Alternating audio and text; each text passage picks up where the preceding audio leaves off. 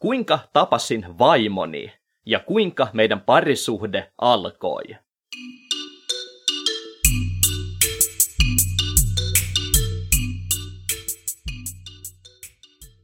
Moikka kaikille ja toivottavasti, toivottavasti, toivottavasti teille kaikille kuuluu hyvää.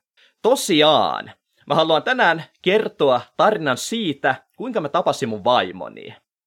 Täällä kanavan kommenteissahan on aina välillä esitetty kysymyksiä, että onko Jevgeni sinkku vai seurusteleeko hän. Ja vastaus on se, että Jevgeni on naimisissa.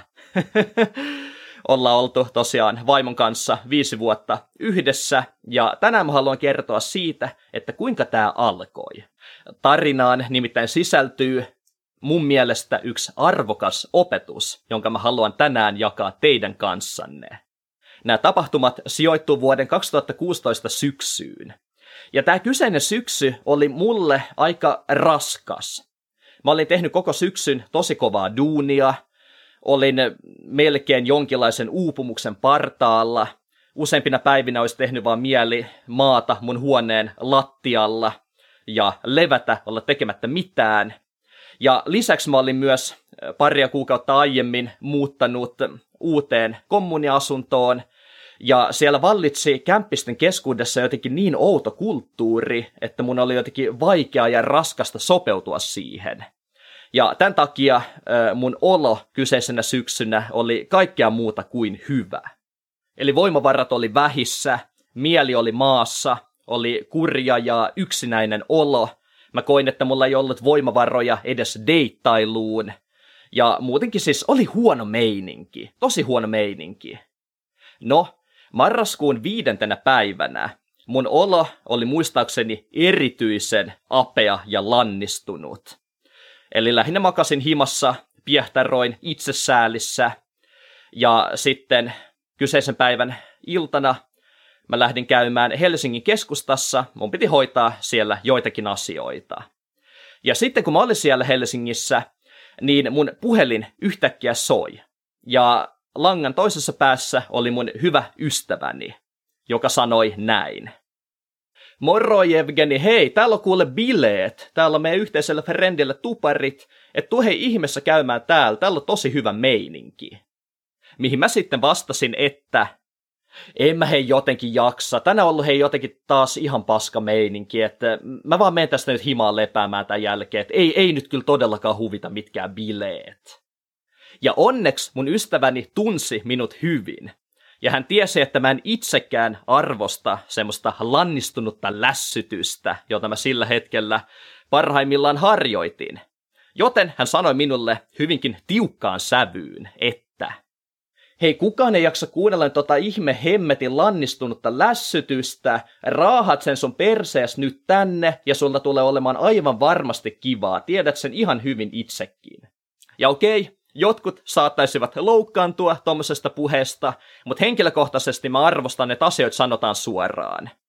Jos mä lässytän jostain turhasta, niin mulle pitää aina sanoa siitä, ja mä otan sen erittäin mielelläni vastaan. Ja tässäkin tapauksessa mä tiesin, että tämä mun ystävä on ihan oikeassa. Jos mä menen bileisiin, mulla tulee olemaan mukavaa. Joten sinne mä sitten lähdin. Vastentahtoisesti, mutta onneksi lähdin kuitenkin. No sitten me saavuin sinne bileisiin, ja siellä oli paljon porukkaa paikalla, oli paljon tuttuja, kavereita, oli myös paljon tuntemattomia, ja antauduin siellä sitten keskusteluihin, ja mun frendi oli oikeassa. Mun olo parani siinä illan mittaan.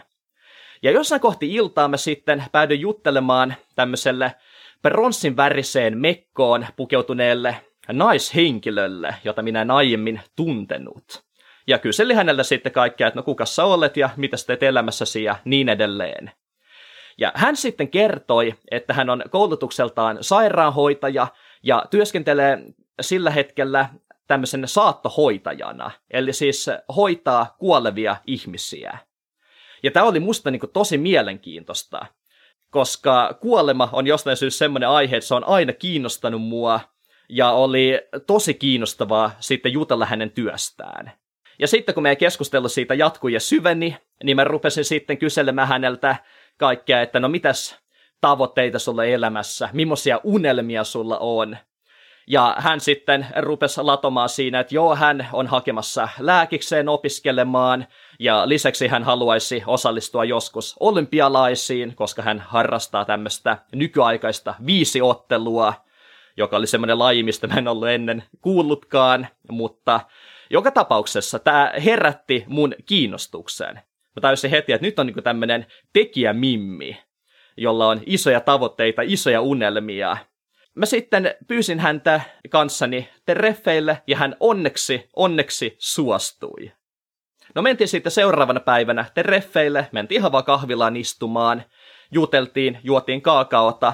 Oli hyvä meininki, mutta ei siellä mitään sen kummempaa tapahtunut. Mutta jotenkin sen tapaamisen aikana mulle selkeni, että hei, tämä on nyt se ihminen, jonka kanssa mä haluan lähteä rakentamaan tulevaisuutta.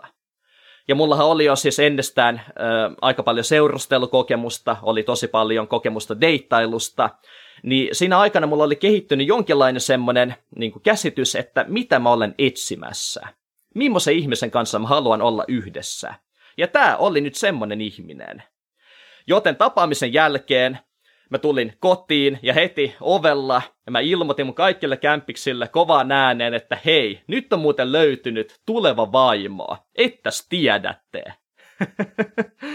ja kämpikset tietty naureskeli sille, ajattelivat varmaan, että mitä toi Jevgeni sekoilee tossa, että yhden tapaamisen perusteella puhuu jostain vaimosta.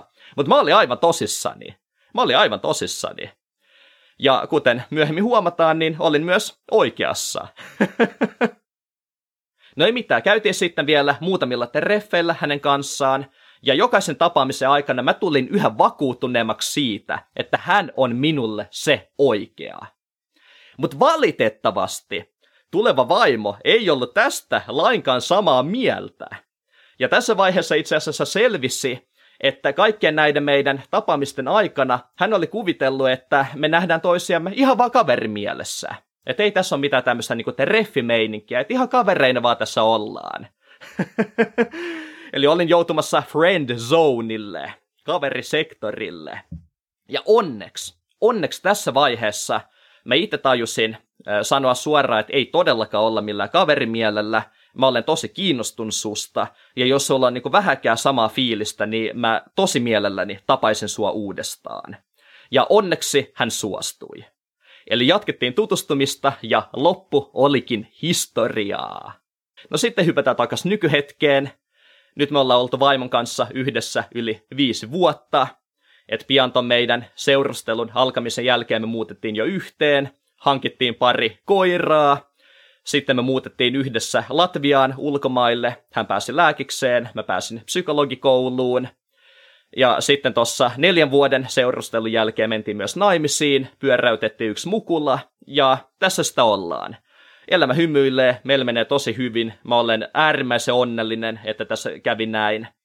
Ja nyt mä haluan alleviivata tätä tarinan keskeisintä opetusta. Ja keskeinen opetus oli tietysti se, että onneksi, onneksi mä menin sinne bileisiin, jonne tämä mun ystäväni kutsui mut vaikka mulla oli semmoinen fiilis, että ei yhtään huvita, vaikka oli paha olla, niin mä menin sinne bileisiin, mä pystyin katsomaan se mun pahan oloni ohitse, ja siellä mä sitten tapasin tämän mun tulevan vaimoni. Ja tätä ei olisi tapahtunut, jos mä olisin pitänyt pääni ja lähtenyt yksin kotiin potemaan pahaa oloani. Tämä oli tässä se ratkaiseva.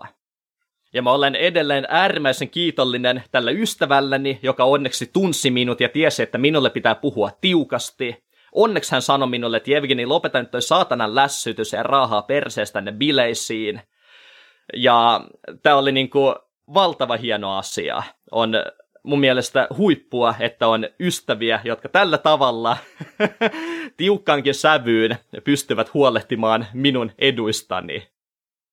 Ja mun mielestä on tosi tärkeää pystyä tavallaan monessa elämäntilanteessa katsomaan sen oman sen hetkisen olonsa ohitse. Eli vaikka sillä hetkellä olisi kuinka paska fiilis tahansa, niin silti voi olla, että kannattaa toimia. Ja tämä pätee monessa muussakin asiassa kuin vain ihmisten tapaamisessa.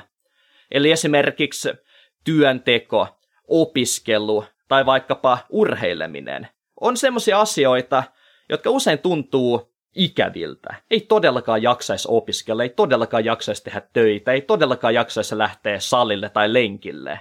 Mutta se kannattaa, koska siitä on meille hyötyä sitten tulevaisuudessa. Eli tavallaan katsomalla sen oman pahan olomme ohitse, me pystytään rakentamaan meidän omaa tulevaisuuttamme paremmaksi. Ja tietenkään aina tätä ei tarvitse tehdä. Jos on oikeasti niin kuin tosi huono olo, niin ehkä lepääminen onkin ihan oikea ratkaisu. Mutta tässä mun tapauksessa se ei sitä ollut. Onneksi mä lähdin sinne bileisiin, koska se on johtanut sitten kaikkeen tähän hyvään, mitä mun elämässä on tällä hetkellä. Eli semmoinen story tällä kertaa, ja totta kai tähän liittyy kaikkea muutakin. Se, että mä vaikkapa pystyin pärjäämään siellä treffeillä ja vakuuttamaan tulevan vaimoni siitä, että minun kanssani kannattaa olla, niin se oli kiitosta sen, että mä olin käyttänyt edeltävät vuodet siihen, että mä hankkiudun eroon mun ö, sosiaalisesta epävarmuudesta, hankkiudun eroon ujoudesta, opettelen sosiaalisia taitoja, ö, koska ne oli totta kai lopulta se, mikä sen asian ratkaisi. Ja kuten aina, sen takia mä suosittelen tähän loppuun. Mulla on tämmönen eroon ujoudesta kirja, jossa mä kuvailen hyvin yksityiskohtaisesti sitä prosessia, jonka mä läpikävin, jotta pääsin omasta ujoudestani eroon. Kirja löytyy tosiaan, kun menette mun sivuille www.rohkeuskoulu.fi ja koodilla YouTube isolla kirjoitettuna siitä kirjasta saa myös 30 prosentin alennuksen. Mutta joo, tosiaan tämmönen video tällä kertaa. Kiitos tosi paljon, että katsoit. Omasta puolestani mä toivotan teille tosi isosti tsemppiä kaikkea, mitä ikinä oottekin tekemässä. Muistakaa, että te olette loistavia tyyppejä. Ja me palaillaan taas ensi viikon puolella. Se on moi moi!